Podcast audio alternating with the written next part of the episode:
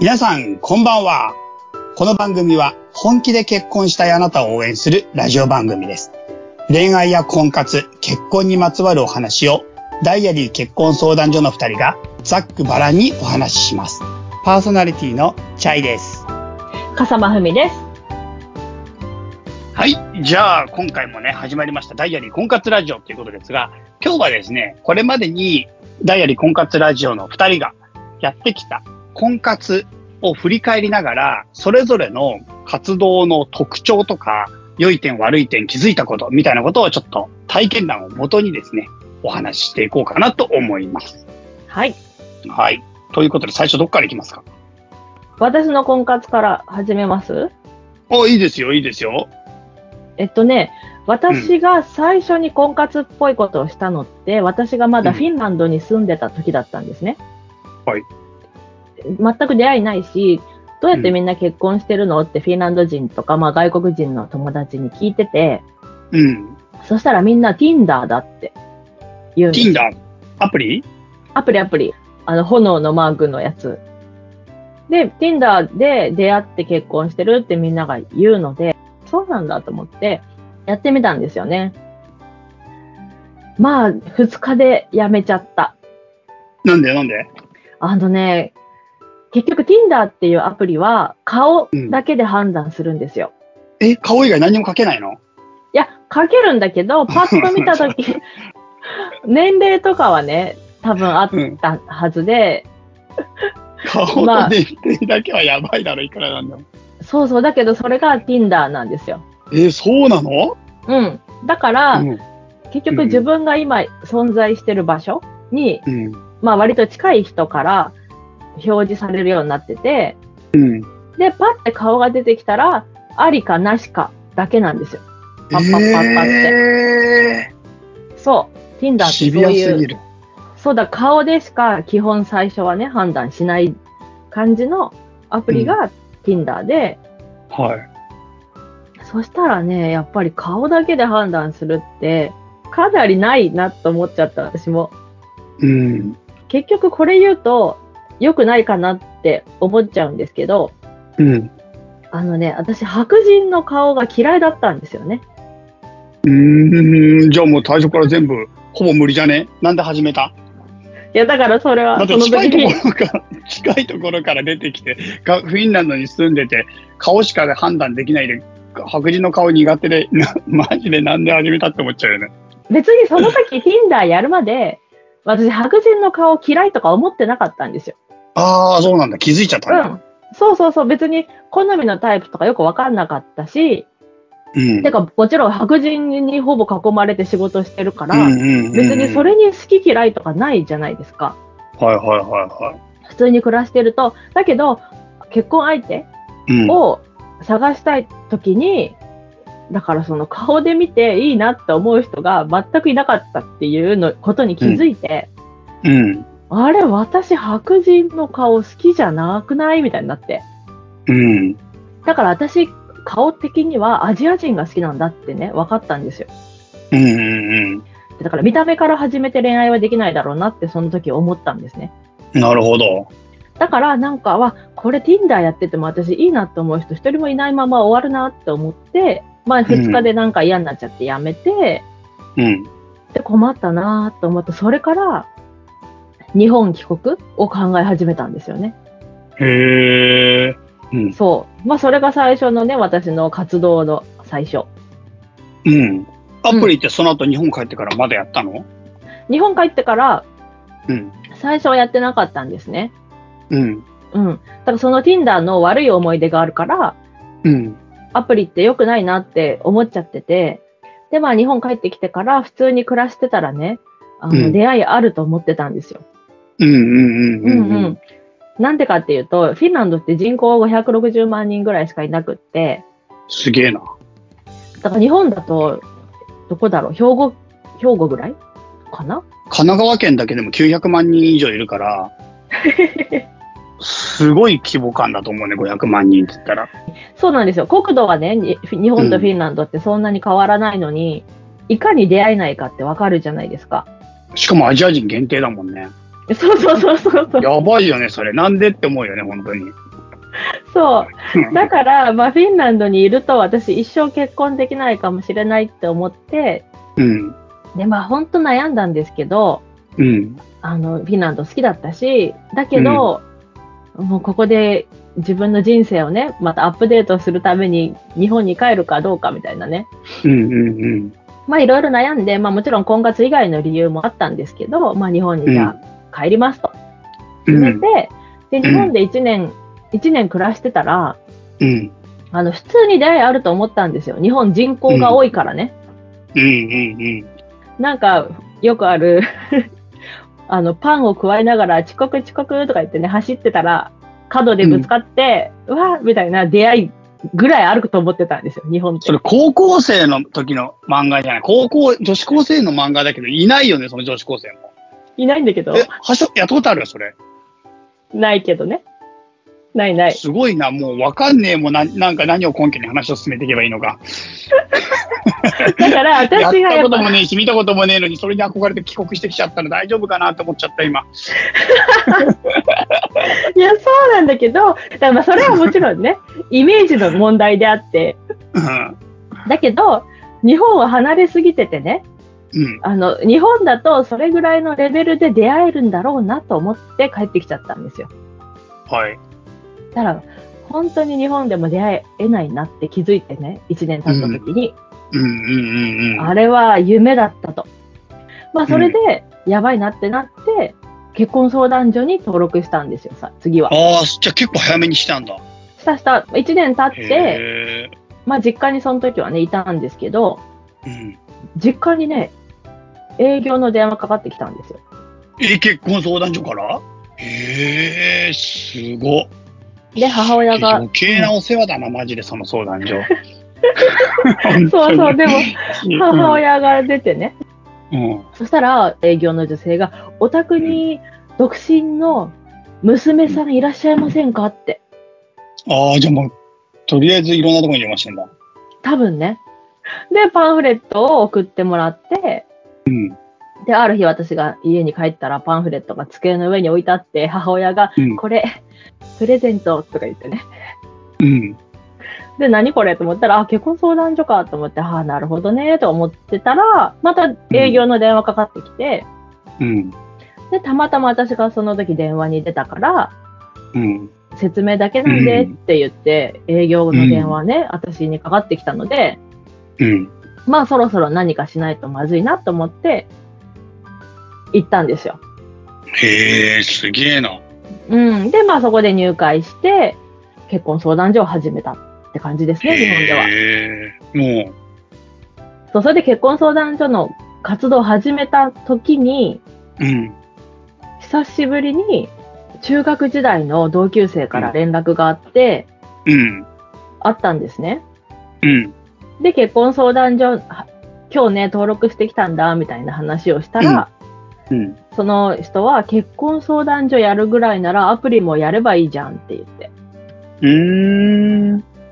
で、でもアプリってその Tinder のね、嫌な思い出があるから、うんうんうん。全然やりたくないんだよねっていう話をしてたんですけど、うん。なんかその友人はね、アメリカ在住なんですけど、うん。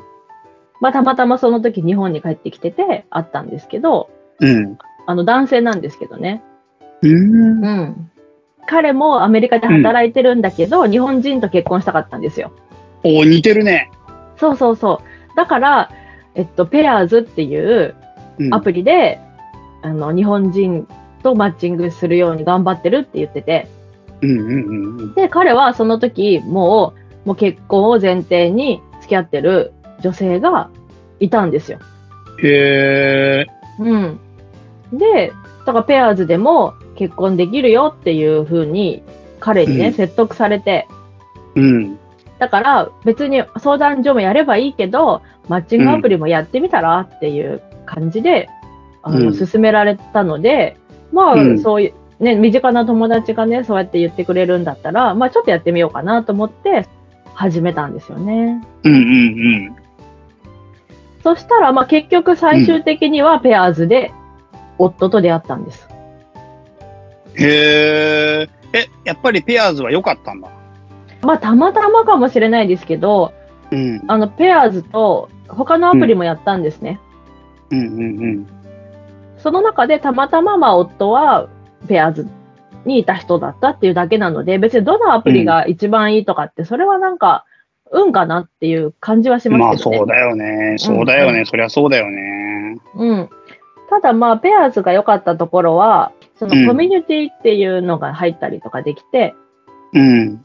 趣味のコミュニティとかが入ったりできるので、それでね、マッチングしやすそうな、気の合いやすそうな人が、なんかでうん優先的に表示されるような仕組みになってるみたいで、うん。うん。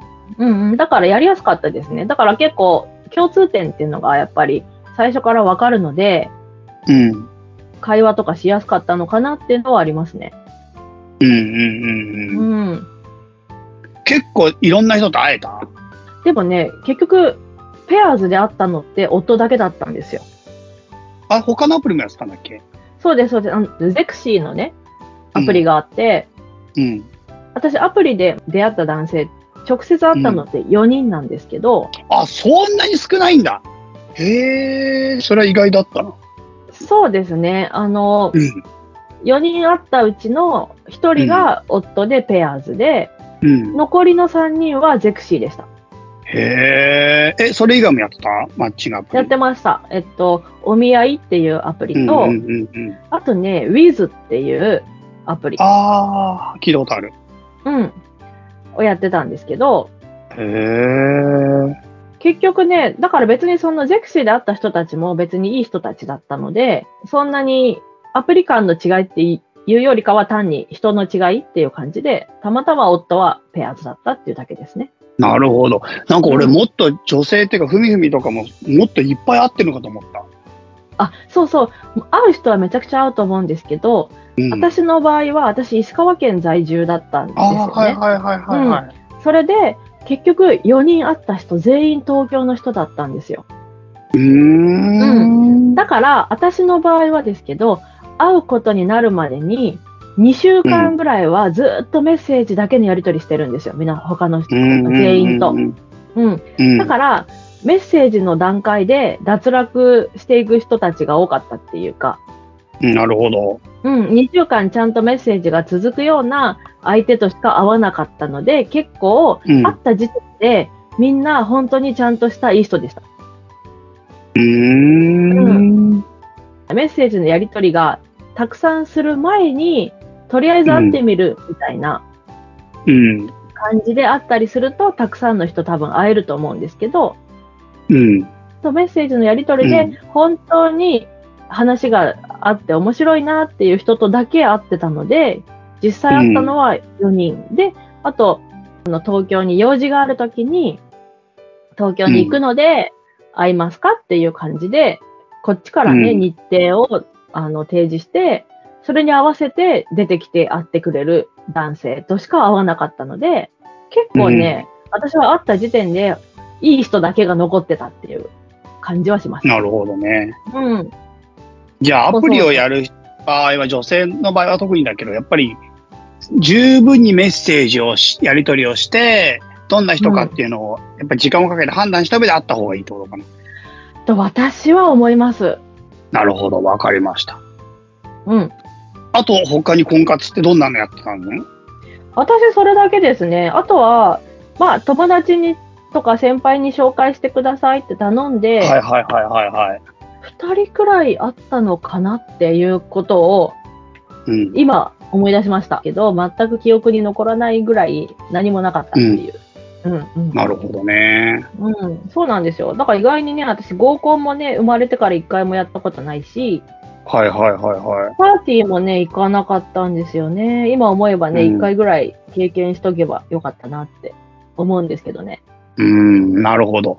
俺、うんうん合コンも婚活パーティーもやってたんだけど、うん。合コンはそれこそ学生時代一回もやったことなくて、一回もなんかマジで興味なかったし、そういうことってなんか、なんていうかな、横島だな、みたいな雰囲気がちょっとあってさ、合コンっていう響きにさ、うんうんうんなんかあんまり。り、そう、興味なかったんだよね。なんか、なんかいいイメージがなくてね。でも、社会人になって本当に彼女できなくて、しかも自分がね、仲良くしてる友達とかから合コンとかやってよとか言われるようになって、うなんかみんなもね、そういうことを求めて、そういうなんか恋愛を真面目に求めてて、俺も求めて、ああ、だったらそういうのって企画したらいいのかなと思って、自分で合コンみたいのを声かけて、女友達とか知り合いとかに声かけて、うんうんうん。すごいいっぱいやった合コン。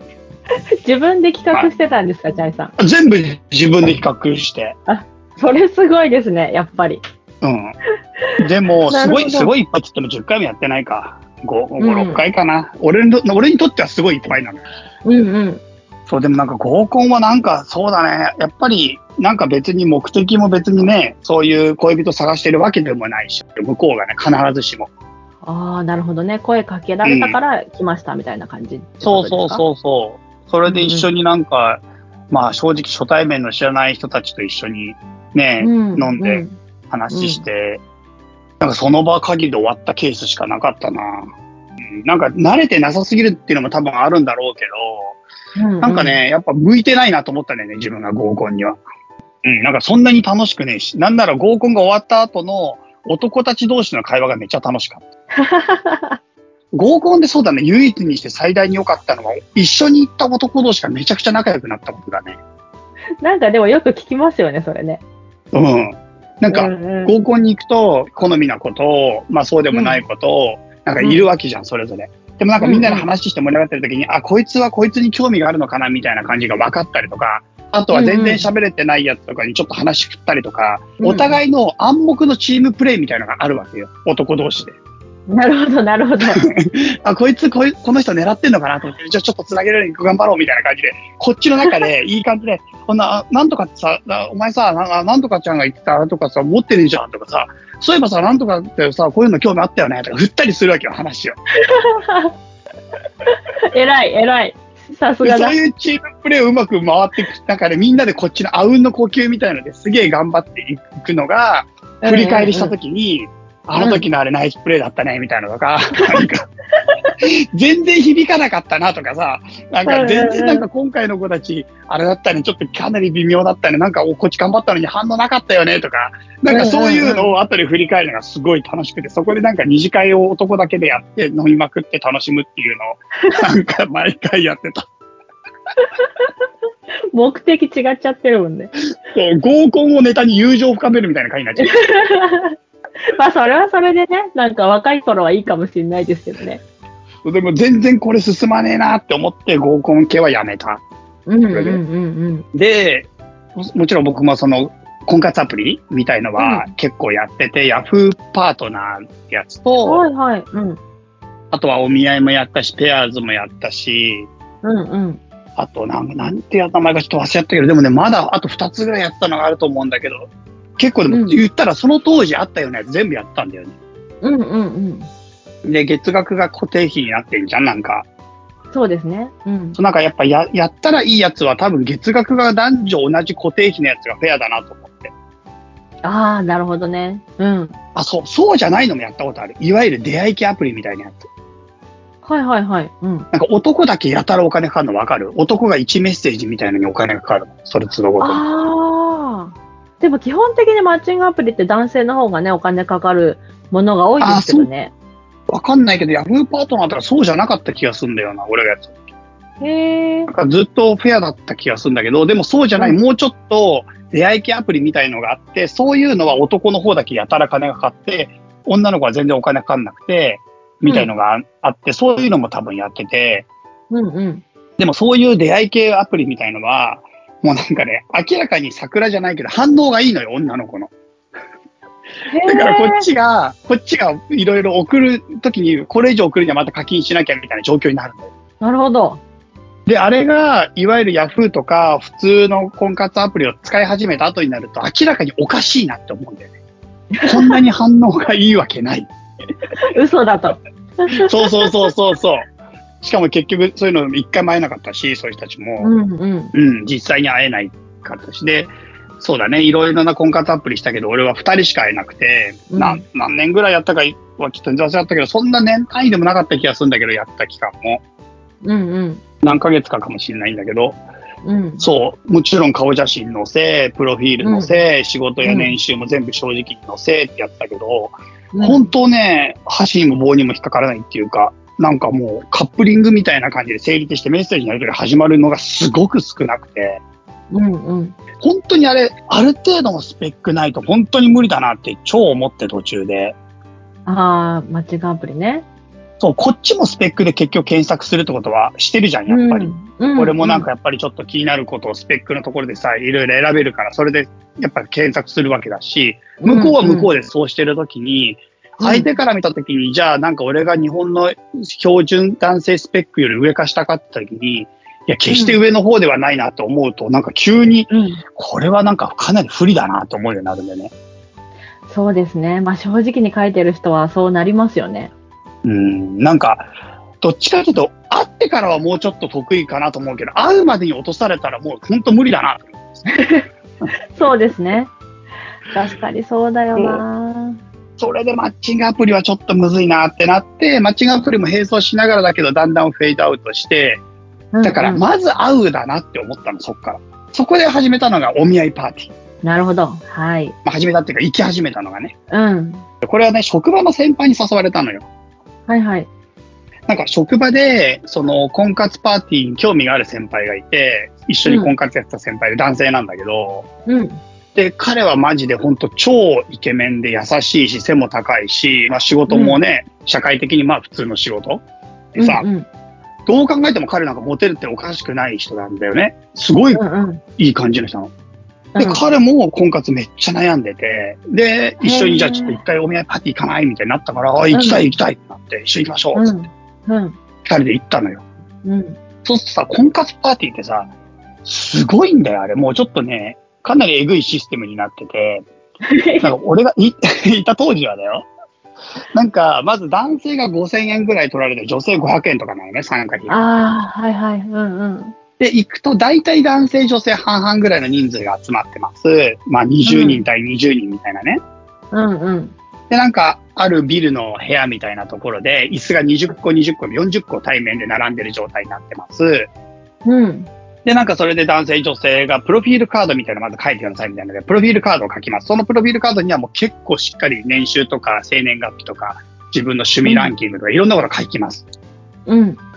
で、そのプロフィールカードを書き終わったら、それを持って、なんか目の前の女性の人と、それを交換、交換で見せ合いっこして2分間話すんですみたいな。うんうんうん。で、2分経ったら隣の女性のところに席を男性が移動して、また交換っこして2分間話しますみたいなのをずっとやるのよ。これだけでも40分かな。そっか。で、2分間終わった後に、だから今からじゃあ自由に話せますみたいなのがあって、今度は15分間話せるのね。うん。で、自分がこの人は鼻もちょっと話したいなっていう人に、ところに行って、15分間会話をフリートークみたいなのがあって、行くのよ。うん。で、これが多分2回あるの。なるほど。それで自由に話したい人と15分ずつ話すっていうのを2回やった後にマッチングみたいなのがあって、うんで、。そのマッチングで自分がいいなと思った人は第3希望まで上から書いていくわけ。で、この第3希望まででお互いが書いてマッチングみたいになった人が発表されるの。マッチングじゃ発表ですみたいな最後に。うん。男性の何番さんと女性の何番さんおめでとうみたいな前に出てきて、ウェイパチパチってなって。それでマッチングして、ま、あの、じゃあ以上ですって感じで、でマッチングした人はあとは自分たちでご自由にみたいな感じでマッチングした人同士が LINE の連絡先とか交換をして、その後二次会に行くなり、まあ、なんか後で会いましょうみたいになるなりするっていう感じのパーティーだったのね。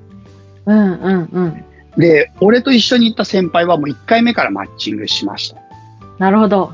で、俺はマッチングしません。で、はい彼と何回も行ったけど、彼は毎回マッチングして、すはっきり言って彼と一緒に行ってたら全部彼マッチングした。そう。うん。で、俺はもう本当にマッチングしなかった。うん。そう。で、それで、マッチングのやつがあって、俺は通算で1回しかマッチングしてない。おー、すごい。え何回ぐらい行ってですか？うん10回は行ってないと思うけど、でも、でも限りなく10回に近いぐらいは行った気がするんだよね。5回とか6回だった気はしないんだよね。一人でも行ったし。へえ、そっか。それで1回ってすごいですね。そう。で、本当にそんな感じ。でね、まず、今の聞いててみんな思ったと思うけど、最初にプロフィールカード初見で見て、2分間しか話せなくて、うん。そこの時に相手のことをいいか悪いかとか、なんかもう、あと楽しませるかとか無理だから、絶対。誰でも。そうですね。2分って何喋るんですか？いや、だから、もう本当にプロフィールカード見て、ああ、なんとか好きなんだ、登山が好きなんですね、とか言って、最近どんな山登られました？とか、あ、お料理趣味なんですね、どんなのが好きなんですか？とか、なんかたわいもない話になっちゃうよね、普通にお互い。うん、うん、うん。うん。あ、出身って、あの、あ、山形県なんですか？山形県の方から神奈川来てどれぐらいですか？とかさ。もうそこら辺の話ちょっとしたら終わりだよ。2項目ぐらいで。そうですよね。何にも内容、な会話の内容とかのレベルじゃないですよね。ないです、ないです。しかもこっちが話しすぎてもやばいし、聞きすぎてもやばいじゃん。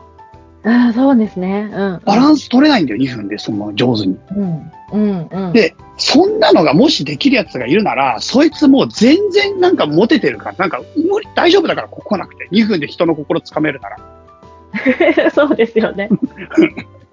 もう絶対結婚してるわ、みたいなね。そうそうそうそう。だから無理だからそんな2分でぐらいのもう超無茶げなんだよ、それが最初に。いや、きついな、それ。しかも20人って、そんな最初の方に喋った人のことなんて忘れません？わあ、まさにそうなんです。もう絶対に覚えてないね。絶対に。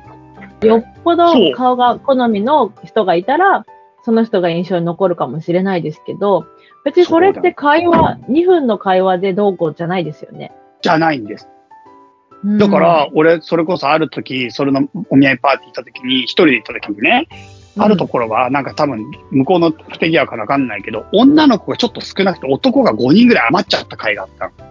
なるほど。そうすると、全員で2分ずつぐるぐる回ってる間の時に、5人だけ男が待ち合い、ま、あなんか待ちみたいになっちゃうの。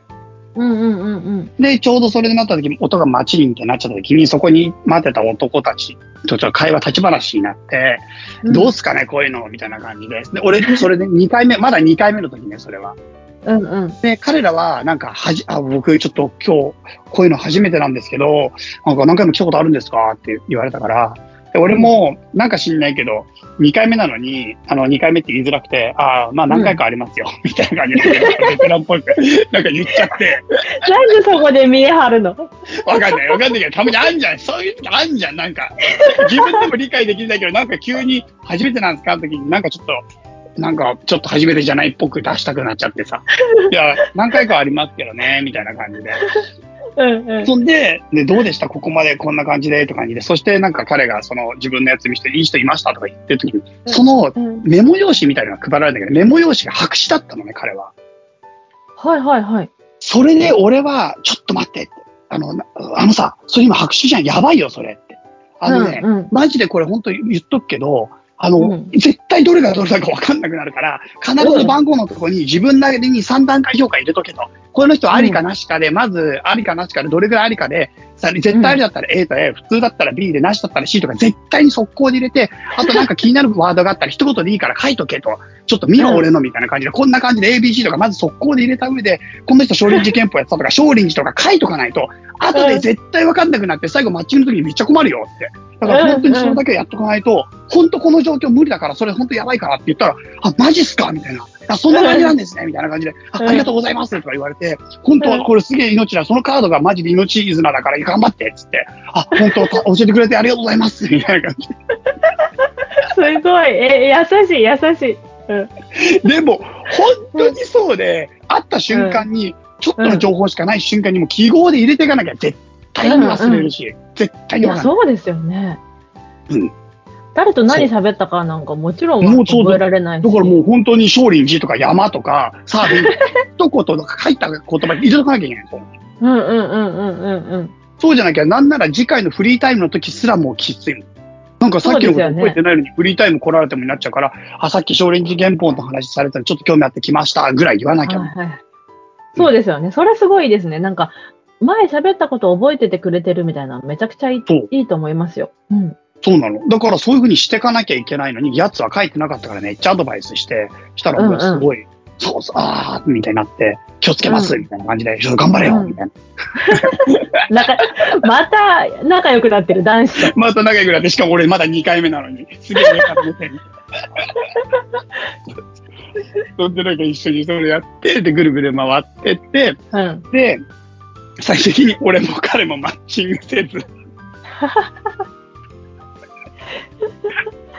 なんか、彼は最後挨拶に来てくれて、ああ、今日なんかいろいろありがとうございました、あの勉強になりました、うんみたいな感じで、うんまたどっか縁がある。ればとか言って、俺と彼がなんか縁があればみたいな感じで、あ、またお疲れ様みたいな感じで、またね 結局それから一回待ってないけど、面白い。え友情できちゃったのにね、そこでね。ねえ、もうむしろあいつと飲みに行きゃよかったよってすげえ思うよ、もその人はね、今どうしてるでしょうね。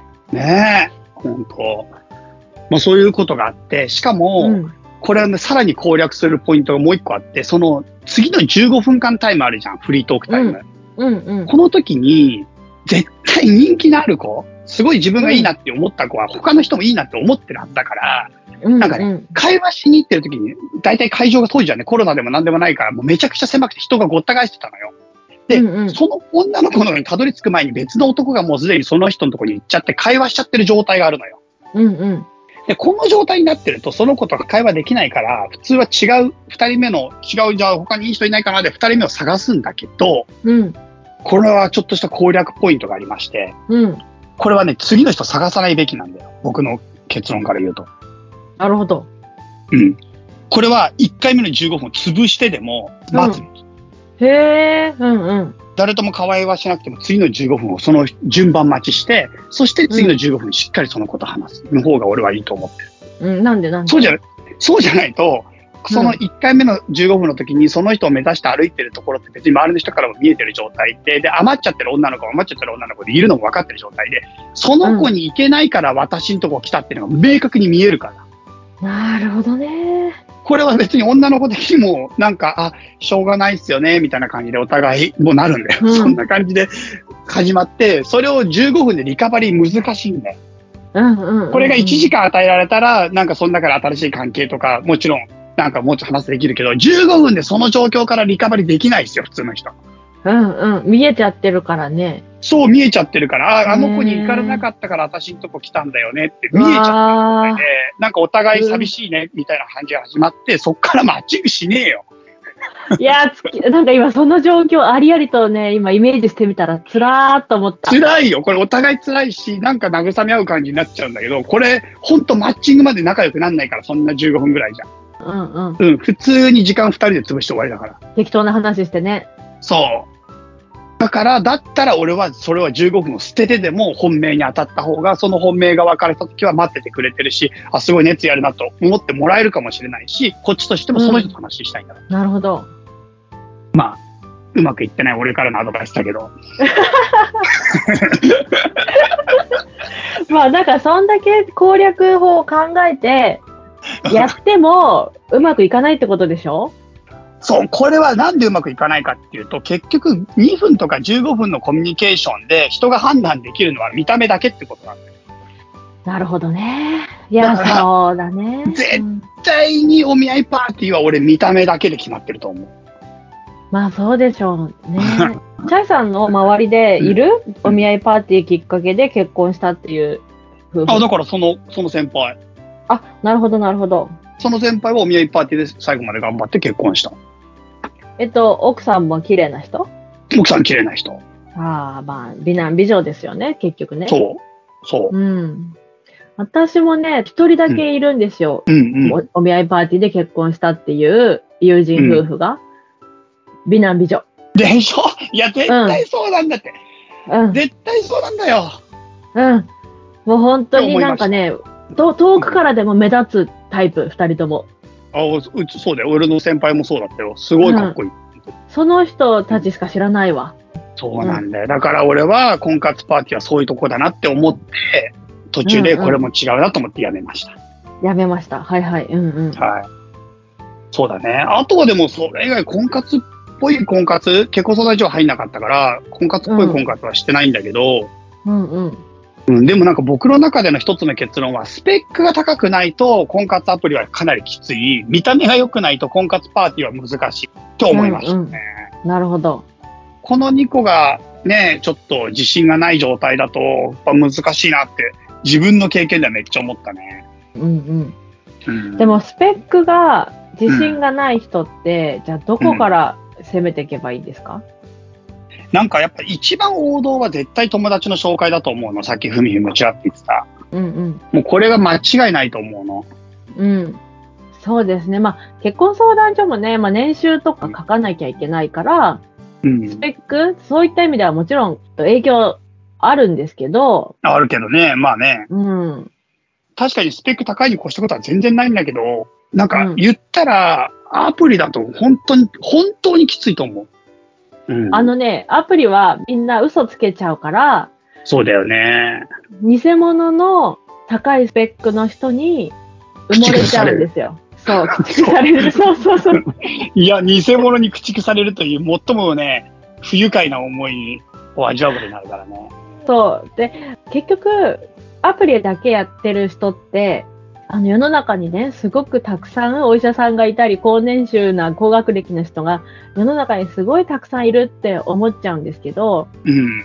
あの結婚相談所に入ってちゃんと見ると、現実がわかりますよね。